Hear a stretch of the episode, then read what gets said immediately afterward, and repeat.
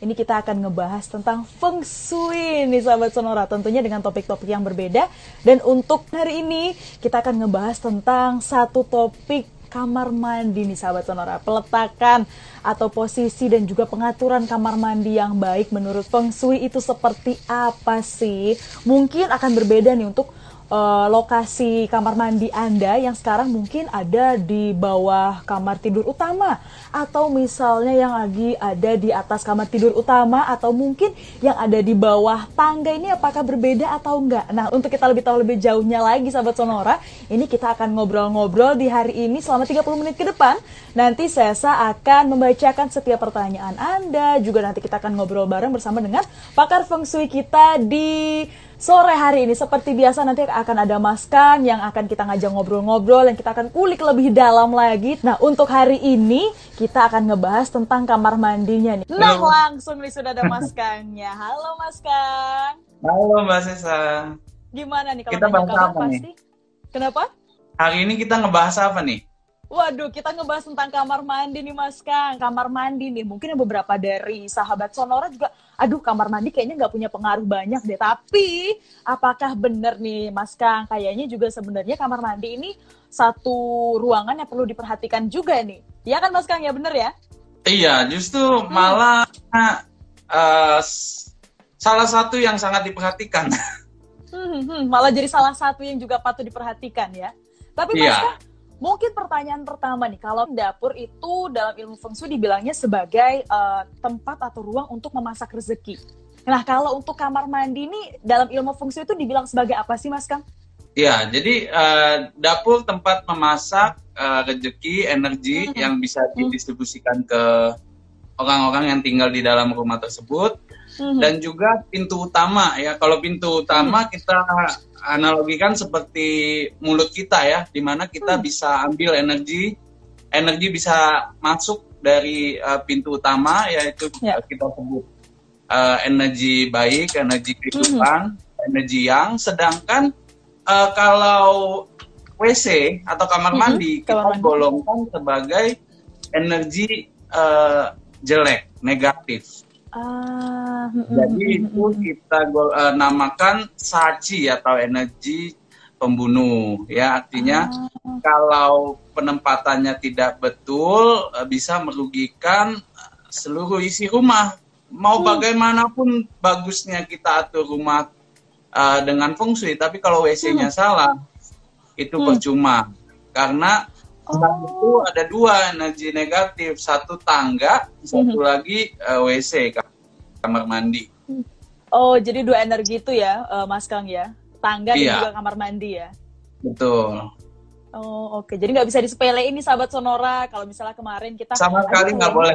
Hmm, aduh, mungkin nah. kemarin, aduh kalau dapur ini bener nih, kita bisa harus ngatur nih, berpengaruh juga, atau mungkin kayak... Kamar tidur utama, dari namanya juga kamar tidur utama, berarti satu hal yang harus kita perhatikan. Tapi ternyata uh, kamar mandi dan juga tangga, tadi kalau sama Mas Kang, ini juga tidak boleh untuk disepelekan sebenarnya sahabat Sonora. Iya, peranan penting hmm. juga. Mm-hmm. Mm-hmm. Betul. Itu. Nah, mungkin untuk yeah. ada sahabat Sonora yang juga mau bertanya langsung sama Mas Kang, langsung aja tulis di kolom komentar, nanti akan saya bantu sambil menunggu untuk Anda sahabat Sonora yang sudah uh, yang mau bertanya di sore hari ini. Mungkin saya mau nanya lagi nih. Tadi disebutkan juga tangga nih berpengaruh. Apa jadinya nih Mas Kang kalau misalnya uh, ternyata dari uh, kamar mandinya ini ada di bawah tangga, Mas Kang? Halo, sorry, eh barusan terputus kayaknya. Iya, uh, tadi bener-bener yang Mas Kang uh, belum sempat uh, belum ngomong sih tadi kayaknya. Tiba-tiba keputus jadi nggak okay. lagi uh, sinyalnya kayaknya Mas Kang ya. Sip, kita sambung lagi. Oke, okay. lanjut nih Mas Kang. Untuk lokasi, uh. untuk lokasi dari kamar mandi di dalam rumah ini bagusnya di mana sih? Oke, okay. lokasi. Nah, kalau uh, kita sebut pintu utama sebagai mulut ya. Hmm. Kalau W C itu kita anggap sebagai pembuangan, tempat pembuangan kita. Ya, jadi okay. uh, sewajarnya W C itu letaknya jauh di belakang. Oh, oke. Okay. Mm-hmm. Mm-hmm. Ya, dengan uh, kita secara umum aja ya uh, peletakannya. Mm-hmm. Jadi idealnya paling belakang. Nah, tapi mm-hmm. kalau kita sudah bisa menghitung uh, unsur dan delapan arah mata angin, maka kita bisa tahu secara pribadi W C kita letaknya di mana. Jadi nggak selalu melulu di belakang, karena kalau kita bisa tentukan di mana area negatif kita, maka kita bisa uh, tekan energi negatif itu di posisi yang tepat. Ya, jadi uh, oh. kalau belum ada hitungannya, saya bisa saranin harus mm-hmm. di bagian belakang rumah. Mm-hmm. Mm-hmm. Oke. Okay. Nah, yang pantang, yang pantang itu kalau W C ada di tengah atau di depan rumah. Ya, jadi uh, kalau W C di depan rumah itu dimana uh, kita mau rezeki atau energi baik masuk, itu malah dikacaukan dengan energi negatif yang ada di W C. Mm-hmm. Ya, yang kedua itu daerah tengah rumah. Ya, kalau tengah rumah itu bagian dari bulu hati. Jadi kalau W C ada di tengah-tengah rumah, orangnya bakal um, mendapatkan kerugian dari segi ekonomi, dari segi kesehatan juga pasti berdampak sekali. Iya. Okay. Jelas kan ya atau nge-lag? Jelas, jelas, jelas, jelas, jelas kan. Jelas, jelas, okay. jelas kan. Oke, okay, oke. Okay. Hmm, berarti untuk lokasi ternyata juga harus dilihat-lihat nih, karena tadi kalau uh, perumpamaannya adalah kalau pintu utama ini adalah mulutnya kita, kalau kamar mandi ini uh, pembuangan ya, Mas Kang. Jadi memang secara pembuangan general ini kita meletakkan kamar mandi ada di belakang. Betul. Mm-hmm, mm-hmm, mm-hmm. Nah, biasanya itu disiasatkan dengan uh, peletakan W C di bawah tangga. Mm-hmm. Nah, itu sebenarnya sah-sah aja bagi uh, teman-teman Sonora yang mungkin uh, tempatnya terbatas, mau yeah. peletakan W C-nya di bawah tangga, mm-hmm. itu uh, sah, boleh ya. Dalam Feng Shui itu bisa uh, dibilang cocok. Tapi harus perhatikan sirkulasi dari W C tersebut. Jangan sampai sirkulasinya mandek. Nah, jadi uh, energi jeleknya berkutat di situ terus. Oke. Okay. Banyak-banyak sekali. Sama seperti ruangan uh, di dalam rumah yang lainnya, Sahabat Sonora. Tapi ternyata kamar mandi ini juga banyak sekali hitung-hitungannya ya, Mas Kang ya. Kalau tadi dengar dari penjelasan Mas Kang, ini harus seperti ini, tapi kita lihat juga nih dari yang lain dan segala macamnya. Itu tadi untuk lokasi nih, Mas Kang. Kalau ah. misalnya kita beralih lagi nih, kita ada di dalam uh, ruangan kamar mandinya. Sebenarnya untuk uh, perabotan atau misalnya dekorasi atau uh, peletakan mm-hmm. apapun segala macam di dalam kamar mandi itu apa aja sih yang sebenarnya harus diperhatikan oleh Sahabat Sonora ini? Iya, kalau perabotannya udah nggak mungkin lepas dari kloset ya, mm-hmm. atau cermin ya. Mm-hmm. Ini dua pasti ada. Nah, mm-hmm. yang harus diperhatikan dari kloset adalah itu jangan sampai posisi kloset dia menghadap berhadap um, menghadap ke jalan atau mm-hmm. membelakangi jalan utama daripada pintu utama. Oh. Ya, jadi uh, itu termasuk pantangan ya, karena uh, kalau kloset itu kita uh, sebutnya adalah balik lagi sama energi negatif yang harus peletakannya itu ditata supaya dia tidak langsung mengarah ke pintu keluar ya, karena uh, kita mau sirkulasinya di uh, W C atau kamar mandi bisa baik, maka uh, peletakannya itu nggak boleh langsung pas buka pintu, harus menyamping kiri atau ke kanan. Ya, kalau berhadapan langsung dengan pintu masuk atau pintu W C, hmm. itu dia akan uh, bertentangan dengan energi yang mau masuk. Nah, maka itu juga banyak uh, yang uh, menyarankan cermin pun jangan berhadapan uh, ke depan, berhadap ke pintu masuk. Nah, itu juga karena cermin sifatnya pun menolak. Ya, uh, jadi kalau energi yang mau masuk ke dalam Uh, satu ruangan hmm. atau W C, ya kita sedang bicarakan W C, maka energi yang jelek itu bakal bergabung dengan energi baik, jadi akan terjadi resistensi, jadi nggak ada nggak ada solusinya di situ, harus dipindahkan cerminnya hmm. seperti itu. Oh, itu untuk uh, mengakalinya ya, Mas Kang ya. Mengakalinya. Untuk mengakalinya. Memang berarti ada beberapa perabotan juga atau dekorasi di dalamnya juga. Tapi sebenarnya uh, itu tadi untuk cermin berarti memang harus uh, ada atau enggak nih, Mas Kang, sebenarnya kalau di dalam kamar mandi? Iya, enggak harus sih. Mm-hmm. Ya, jadi cermin itu karena tuntutan uh, lifestyle sekarang, maka mm-hmm. uh, W C diharuskan ada cermin, seperti hmm. juga uh, di kamar tidur harus ada W C gitu, hmm. padahal kan nggak harus. Ah, nah iya, untuk iya. sepertinya waktu itu juga kita udah sempat bahas bahwa W C sebaiknya Wah, dari kamar kan tidur masih tersebut. Ini lagi sinyalnya nih sahabat Sonora, jadi agak sedikit terganggu nih. Ya jadi uh, ini lagi energi ya, kita ini. Lagi nggak baik apa gimana nih Mas Kang? Ini wifi-nya lagi nggak baik. Nah, wifi-nya lagi yang nggak baik. Silakan lanjut Mas Kang. Ya, ya tadi kita bicarakan W C yang ada di dalam kamar mandi ya. Jadi kalau uh, bisa itu W C-nya diletakkan di pojok dari kamar tidur. Jangan sampai uh, sudutnya pun uh, menghujam ke ranjang. Gitu. Oke, itu tadi untuk uh, cermin. Jadi sebenarnya untuk cermin itu tidak, kalau nggak ada juga nggak apa-apa sebenarnya. Cuman kalau tadi katanya Mas Kang, lifestyle-nya sahabat Sonora sekarang sudah seperti itu. Jadi memang kalau untuk Anda yang punya uh, cermin di dalam kamar mandi, silahkan diatur sesuai dengan tadi yang sudah Mas Kang share juga ya di uh, Instagram yeah. Live sore ini. Dan kita lanjut lagi nih Mas Kang, pertanyaannya mungkin yeah. ya. Ini untuk Uh, kamar mandi mungkin yang sudah terlanjur dibangun nih, memini, uh, cara meminimalisasinya tadi mungkin uh, dengan cermin. Tapi apakah untuk lokasi yang di tengah gitu? Kalau tadi, kalau misalnya memang mau di tengah, caranya adalah di bawah tangga gitu ya Mas Kang ya. Ya? Mungkin ada lokasinya udah dibangun banget. Itu itu gimana nih Mas Kang? Yang memang ternyata energinya akan jelek banget nih, nggak baik banget nih. Itu meminimalisasinya gimana? Iya, kita bisa uh, netralisirnya dengan cahaya, ya, hmm. dengan sirkulasi dan dengan cahaya.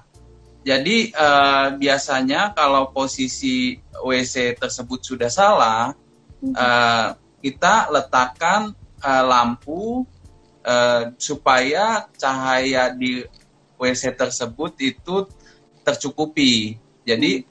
kalau bisa sih, kalau memang uh, fatal, itu dinyalakan dua puluh empat jam. Jangan sampai ada waktu di mana uh, lampu tersebut mati.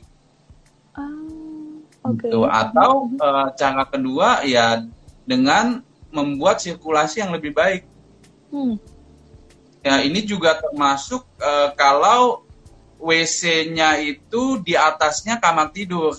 Jadi hmm. ada W C di lantai satu, atasnya itu kamar tidur. Ya, jadi uh, kayak gitu sebenarnya ada yang bilang boleh, ada yang tidak uh, bilang boleh. Jadi itu sebenarnya cuman cara bagaimana kita supaya energi yang jelek itu bisa tersirkulasi dan keluar dari uh, rumah tersebut dengan baik gitu. Tapi kalau mengendap dan dia mengarah naik ke atas uh, kamar tidur yang di lantai dua, ya pasti orangnya merasakan energi jelek dan sakit-sakitan. Hmm, berarti efeknya adalah uh, energi, uh, efek dari energi jelek itu mungkin sakit-sakitan tadi ya Mas Kang ya, seperti yang Mas Kang bilang. Hmm. Sakit, males, hmm. ya. Oh, males uh, ternyata bisa mau... pengaruh dari ini juga ya Mas Kang ya, dari energi jelek juga ya Mas Kang ya.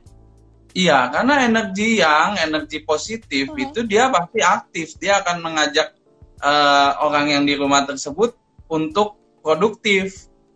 Oh, oke oke oke. Ternyata. Nah kebaliknya kalau kita kena energi negatif ya, ya pasti sudah bisa kita rasakan nih orang hmm. kenapa malas banget, nggak mau gerak, hmm. ya mager, diem aja, nggak ada motivasi, ya itu tahan. Uh, peletakan W C. Hmm. Nah, mungkin untuk Anda sahabat Sonora yang sekarang, aduh lagi mager nih, bukan karena dari personal Anda, coba mungkin dicek lagi deh kamar mandinya kalau katanya Mas Kang. Ini ada nah. pengaruhnya juga nih, males, mager itu ada pengaruhnya Pasti. juga dari kamar mandi. Jadi ya. mungkin dicek lagi nih, udah sesuai belum ya sama uh, uh, sarannya dari Mas Kang. Kalau belum, coba deh mulai dipindah. Tapi Mas Kang, ini ada satu pertanyaan nih dari sahabat Sonora nih yang juga sudah okay. uh, bertanya. Ini dari Queen Flava. Kalau kamar mm-hmm. mandi ada di bawah kamar tidur, jadi benar-benar harus dipindahkah, Mas? Dinding kamar mandi pembantu sebelahan sama dapur. Apakah kamar mandi juga harus dipindah nih? Oh, saya jawab dulu pertanyaan yang pertama tadi, berarti mm-hmm. ada W C uh, yang bawahnya kamar tidur? Iya, kamar mandi ada di bawah kamar tidur. Oh, kamar mandi ada di bawah kamar bawah tidur. Kamar tidur. Mm-hmm. Berarti sama yang tadi kita jelaskan, mm-hmm. yang barusan mm-hmm. kita bahas, bahwa sebenarnya boleh, tapi eh, dengan catatan dibuat penyesuaian supaya sirkulasinya baik. Mm-hmm. Ya, idealnya ya kalau mau eh, benar-benar baik ya tidak ada W C di bawah kamar tidur. Jadi kalau di bawah kamar tidur, eh, mungkin ini out of context nih Mas Kanto. Jadi kalau di bawah kamar tidur ini sebenarnya bagusnya apa sih?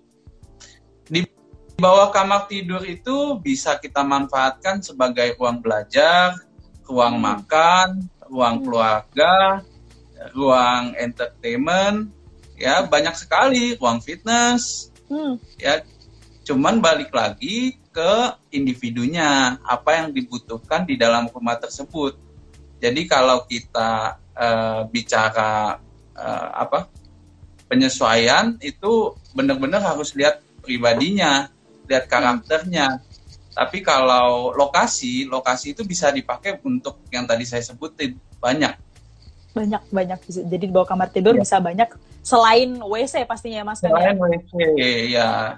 Hmm. Ya jadi W C oh. itu makanya saya bilang susah-susah gampang ngatur uh, setiap kamar. Uh, tidur sekarang pun membutuhkan W C gitu. Mm-mm, bener, bener, bener, bener, bener. Ya.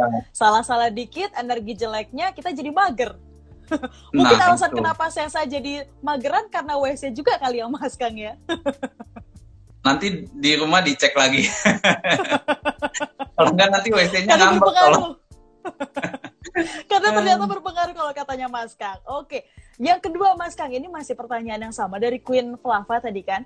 Dinding kamar mandi pembantu ini sebelahan sama dapur. Apakah kamar mandi ini juga harus dipindah?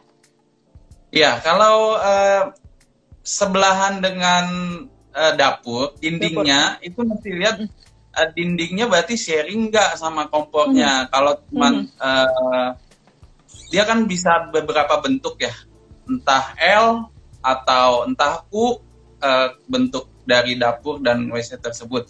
Nah, kita mesti hmm. lihat di mana uh, pasnya klosetnya itu berada. Ya, tapi kalau masih di belakang uh, dari dapur tersebut dan beda ruangan itu nggak masalah. Yang masalah benar-benar itu kalau berhadap-hadapan dengan kompor. Hmm, beda elemen gitu ya Mas Kang ya? Atau gimana nih? Main elemen-elemen juga nggak sih kalau untuk kamar mandi ini Mas Kang? Um, Ya, memang harus dihitung juga per elemen. Tapi kalau secara umum, dapur berhadapan dengan W C itu pun sudah jelek. Hmm, oke, oke, oke. Ya, jadi itu kalau temen. Belum sempat bongkar, silakan pakai solusi yang saya tadi bilang. Dinyalakan hmm. lampunya dua puluh empat jam non-stop. Hmm, hmm.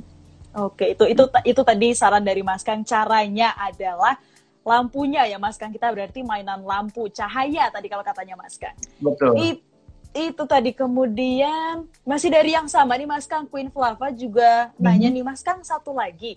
Berarti di lantai satu ini tanpa kamar mandi it's fine ya? Fine fine aja, nggak masalah. Mm-hmm. Mm-hmm. Ya, sesuai kebutuhan. Kalaupun ternyata butuh kamar mandi itu harus dihitung di bagian mana ada kamar mandi. Tapi kalau ternyata lantai satu nggak butuh kamar mandi pun tidak masalah. Nggak masalah. Oh, ya, okay. Yang nggak boleh itu nggak ada tangga. Oh, karena nanti nggak bisa uh-huh. naik kedua. Nanti nggak bisa naik ke, ke lantai kedua. Wah, susah. Bener, bener banget Mas Kang. Bener banget. Nggak salah sih Mas Kang. Mas Kang nggak salah, bener-bener. Kita lanjut uh, lagi nih Mas Kang. Kita yeah. lanjut dulu nih Mas Kang. Nanti kita bercanda okay. lagi di belakang ya. Oke. Okay. Ini ada satu pertanyaan dari Anita Feliciawe. Selamat sore, ini sektor yang baik untuk W C di mana ya? Mau tanya untuk Anita, ini sekalian ngasih tanggal lahir juga nih Mas Kang. Oke. Okay. Di tanggal tujuh belas bulan mm-hmm. dua tahun bulan dua. sembilan belas sembilan puluh empat. sembilan belas sembilan puluh empat. Mm-mm. Jam lahirnya? Saya hitung langsung aja ya. Mm. Jam lahirnya tiga belas mm. lewat lima. Oh, oke. Okay. Mm-hmm. Mm-hmm. Mm. Itu tadi ya. Uh, bertanya untuk sektor yang baik untuk W C di mana, sama cocoknya pakai warna apa nih? Ditanya Mas Kang. Anita. Waduh, Mas Kang, oh, sinyalnya naik turun lagi di Padang. Naik turun lagi. Kan? Oh iya, sudah sudah sudah kembali. Iya, ini wifi-nya lagi bercanda Mas saya soalnya. Bukan karena energinya yang jelek ya Mas Kang, sinyalnya wifi-nya. Iya, dia lagi bercanda. Silakan Mas Kang. Uh, ya, jadi untuk Anita, Anita ini orangnya uh, disiplin ya. Dia demen kerapihan, dia demen on time, ya dia demen juga uh, bantu orang ya. Uh, sayangnya itu, itu uh, kadang-kadang dalam menentukan segala sesuatu banyak bertanya kepada orang lain, dia tidak yakin uh, dengan uh, tujuannya, tujuan hidupnya pun uh, berubah, ber, uh, berubah-ubah. Kadang temennya ngajak A, ngajak B, ya jadi uh, suka bimbang. Nah itu yang harus dirubah. Nah, tolong hindarin warna kuning dan coklat mulai dari sekarang. Hmm. Uh, jadi yang harus dipakai itu warna putih dan warna merah. Ya, kalau istirahat itu juga Anita uh, kurang istirahat ya. Jadi uh, kalau karena disiplinnya kuat sekali, itu pekerjaan hmm. yang uh, belum terselesaikan itu pasti dikejar, dikebut terus sama dia nih. Orangnya ini uh, perfeksionis dan disiplin.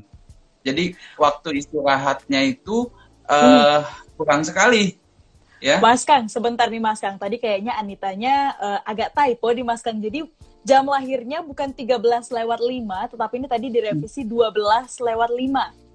dua belas lewat lima? Mm-mm, dua belas lewat oh, lima. Memang nggak beda jauh. Memang print-nya kurang.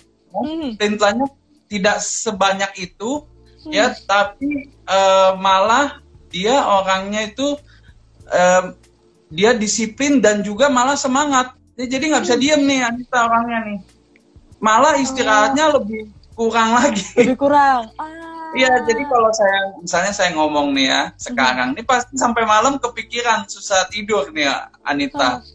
Hmm. Ya karena uh, dia selalu kepikiran apapun hmm. yang uh, dikerjakan itu biasanya dijadikan pikiran. Mau istirahat pun kepikiran lagi gitu, jadi oh, tidur dan istirahatnya okay. tidak berkualitas. Nah, gitu. Kalau untuk ini tadi Mas Kang berarti sudah untuk Anita ya Mas Kang ya.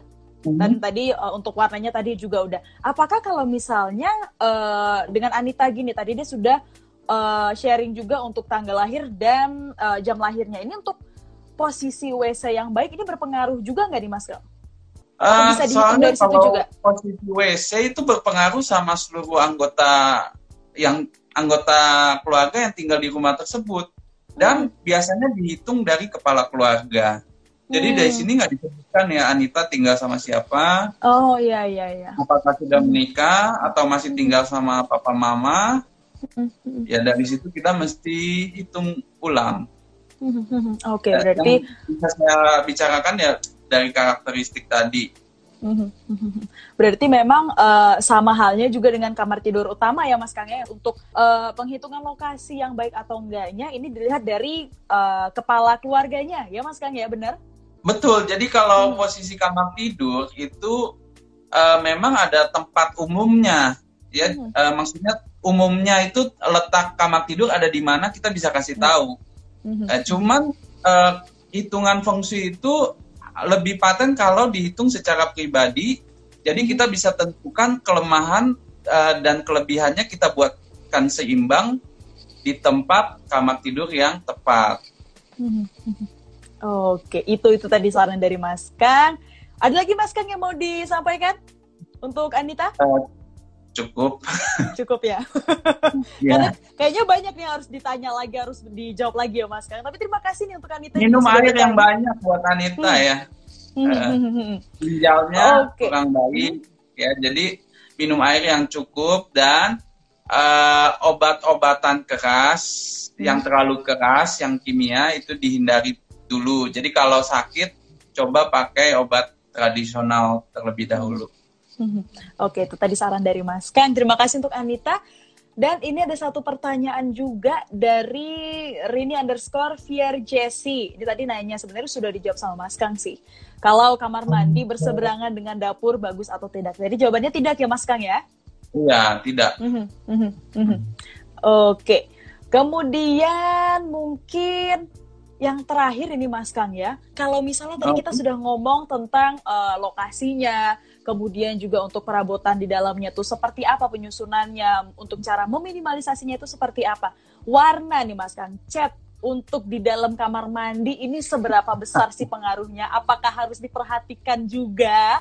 Atau sebenarnya ya sudah warna biru mungkin atau warna putih juga nggak masalah, itu gimana Mas Kang? Iya, jadi kita mau ada warna terang dan bersih di mm-hmm. dalam kamar mandi. Jadi mm-hmm. uh, putih aja sebenarnya sudah cukup. Hmm.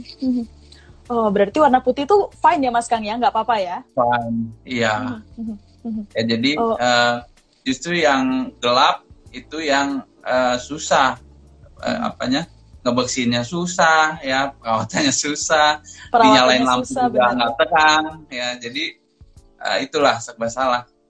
Jadi serba lebih baik lagi, warna yang terang, terang. Hmm. sama okay, warna berarti. Putih. Warna putih, berarti disarankan sama Mas Kang warna putih, warna-warna terang. Karena kalau warna-warna gelap mungkin susah bersihinnya, sama susah mungkin ini Mas Kang kalau nyari sabun kali ya. Kan gelap ya Mas Kang, nggak kelihatan. Iya. Nggak kepikiran. Nggak kepikiran. Itu tadi Mas Kang, ini kita tadi sudah ngomongin okay. tentang pengaturan kamar mandi yang baik. Dan terima kasih banget untuk Mas Kang sudah sharing-sharing ke sahabat Sonora ya di sore hari ini. Dan tentu kan sahabat Sonora juga, terima kasih juga yang sudah bergabung, yang juga tadi sudah nanya, ada beberapa pertanyaan juga uh, ke Mas Kang, sudah dijawab langsung sama Mas Kang. Minggu depan kita ketemu lagi Mas Kang. Siap, kita saya benerin wifi-nya dulu deh. Siap, biar biar nggak naik turun lagi ya Mas Kang ya di minggu okay. depan ya, jadi enak nih langsung tanya jawabnya. Mas, Mas Kang, terima kasih Mas Kang. Minggu depan ya, lagi ya. Ya. Dan untuk Anda sahabat Sonora, terima kasih juga yang sudah mengirimkan pertanyaan, yang juga sudah bergabung. Ketemu lagi nih di minggu depan pastinya dengan topik menarik lainnya. Dan untuk Anda mungkin yang sore hari ini ketinggalan nih Instagram Live di sore hari ini, jangan khawatir karena nanti kami akan juga upload di I G T V-nya at sonora f m sembilan dua. Anda juga nanti bisa nonton di YouTube Sonora F M dan Anda juga bisa membaca artikelnya di Sonora I D. Saya pamit ya, kita ketemu minggu depan. Bye!